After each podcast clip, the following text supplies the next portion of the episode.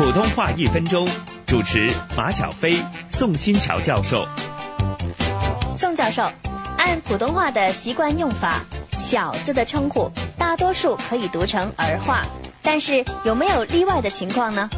小飞啊，当然有例外的情况，例如小诗、小徐、小石、小林、小夏等等，这可能与这些称谓儿化以后读音绕口。不顺耳有关。此外，也有其中一部分直接与避讳儿化以后的同音词有关。例如，小鱼儿化了以后呢，就和小鱼儿同音了；小金儿化以后就和小金儿同音了。小字辈儿里呢，有时可以出现大的称呼，不是他的辈分大，而是相对他长得个子大、身体强壮，以此呢可以区别。相同姓氏的年轻人，例如大李、小李、大刘、小刘。